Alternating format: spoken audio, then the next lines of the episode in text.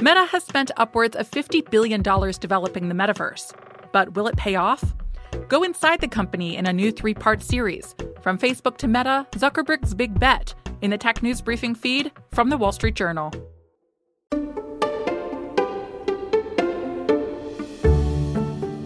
The U.S. Supreme Court appears skeptical of President Biden's student debt forgiveness plan. And the U.S. government places some new limits on funding for chip production. This is going to be a very interesting test of the government's ability to beef up an industry that they would like to really bolster for the goal of national security.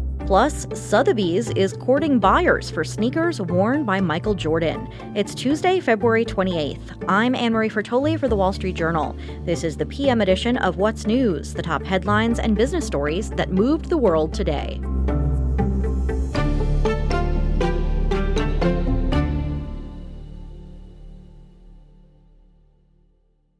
U.S. Supreme Court began hearing arguments today on President Biden's plan to cancel about $400 billion in federal student debt. Our D.C. reporter Daniela Cheslow was at the court this morning where demonstrators demanded debt cancellation. About 200 people rallied outside the Supreme Court to demand debt relief, including 21 year old political science student Cinnamon Hudson. She traveled to D.C. from North Carolina. My mom's a single parent. She has three kids as well, including me. So it's like taking out loans is kind of like taking out of their mouths. The court heard challenges from six states with Republican attorneys general and a group representing two individual borrowers. Several justices questioned if the Biden administration had the power to enact such a plan. Chief Justice John Roberts asked whether student loan forgiveness was fair for people who don't go to college, like someone who gets a loan for starting a lawn care business. Uh, nobody's telling the uh, person who is trying to set up the lawn service business that he doesn't have to pay his loan. He still does uh, even though uh, his tax dollars are going to support the forgiveness of the loan uh, for the, uh, the college graduate who's now going to make a lot more than him over the course of his lifetime. Government lawyer Elizabeth Prelogar said Congress had provided a big program in reaction to the COVID 19 pandemic, which she said was, quote, a really big problem. The White House is extending a pandemic era pause on student loan payments until the decision, which is expected in June. For the Wall Street Journal, I'm Daniela Cheslow in Washington. FTX co founder and former director of engineering Nishad Singh has pleaded guilty to fraud charges and agreed to cooperate against his former boss, Sam Bankman Fried.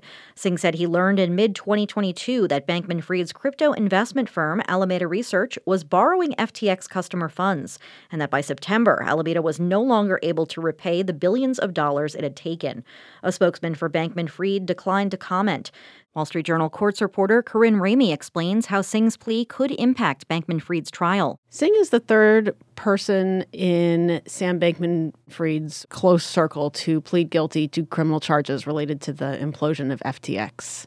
Bankman Fried's trial is scheduled for October, and one condition of Singh's plea agreement is that he could be called upon to testify at that trial having three people who could potentially testify against Bankman Fried certainly helps prosecutors and it strengthens their case. It also gives three accounts for the jury to weigh and would contrast that of Bankman Fried's defense attorneys. So it's almost certainly helpful for federal prosecutors at trial and could also assist them in what they say is a continuing investigation. Singh's guilty plea comes after similar admissions from Alameda's former chief executive, Caroline Ellison, and Gary Wang, FTX's former chief technology officer.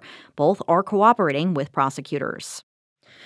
Goldman Sachs says it is considering shrinking its consumer business. CEO David Solomon said the bank is looking at, quote, strategic alternatives.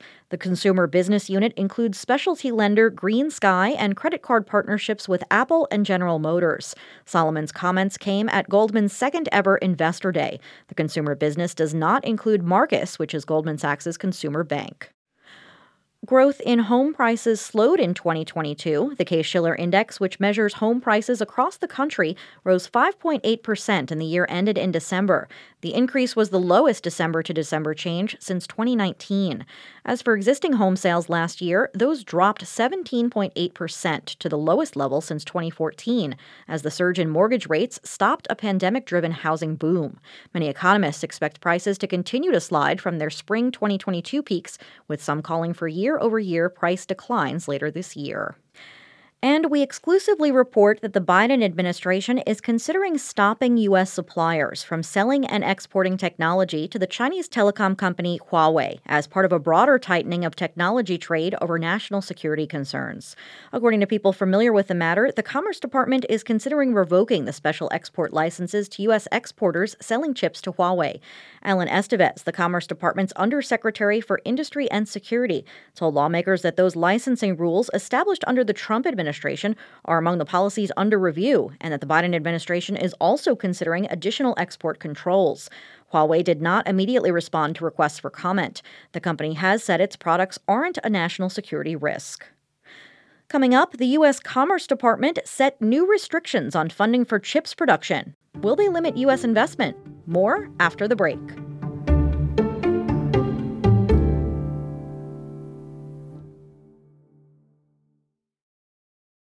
Meta has spent upwards of $50 billion developing the metaverse.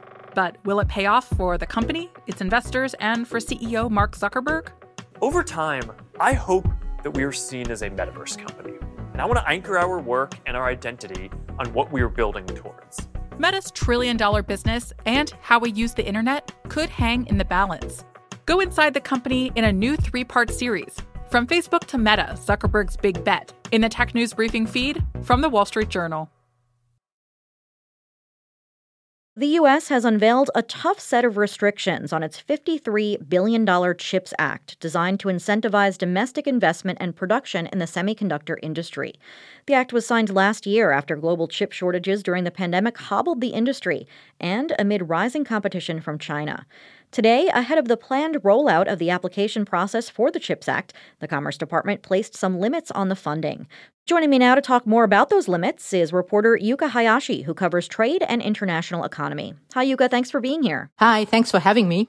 So, Yuka, can you start by talking us through some of these new restrictions? So, in exchange for companies receiving billions of dollars in incentives to build manufacturing facilities, the government is imposing a series of uh, requirements on these companies. And they include big things like the requirement to uh, refrain from expanding operations in China for the next decade, and also limit on stock buybacks and paying dividends using funds from the program. Then there uh, is a series of conditions related to the use of labor force, including the requirement to use union workers. Also, uh, the government is asking companies to provide affordable daycare for the construction workers and uh, plant workers as well. What is the government's goal in imposing these limitations? One is to protect the government's national security goals. This uh, program's main aim is to maintain U.S.'s leadership in the uh, competition against China. Another one is to make sure that the uh, taxpayers' money is spent wisely. So that's where you know they introduced comments like limits on stock buybacks. Yuka, can you talk more about how the CHIPS Act affects national security? The program makes sure that the Pentagon and national security officials have a guaranteed access to leading edge chips that will be manufactured at the new facilities. And also, the defense secretary and top Pentagon and national security officials will be consulted very closely during the implementation of this program. This is going to be a very interesting test of the government's ability to beef up an industry that they would like to really bolster. For the goal of national security, um, the US has generally uh, refrained from this type of industrial policy in the past few decades. And that is outside of uh, the national security area, like defense and aerospace. They have spent a lot of money to prop up that sector. Might imposing these restrictions have negative consequences and discourage some companies from seeking funding in the U.S.?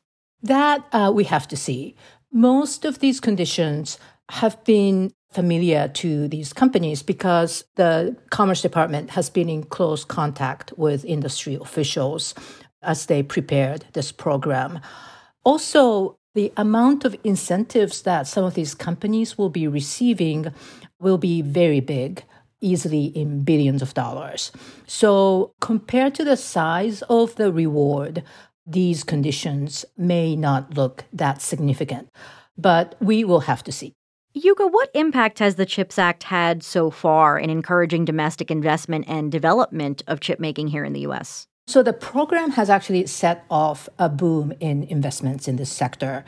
According to an industry tally, there have been more than 40 new projects proposed with a total investment close to $200 billion.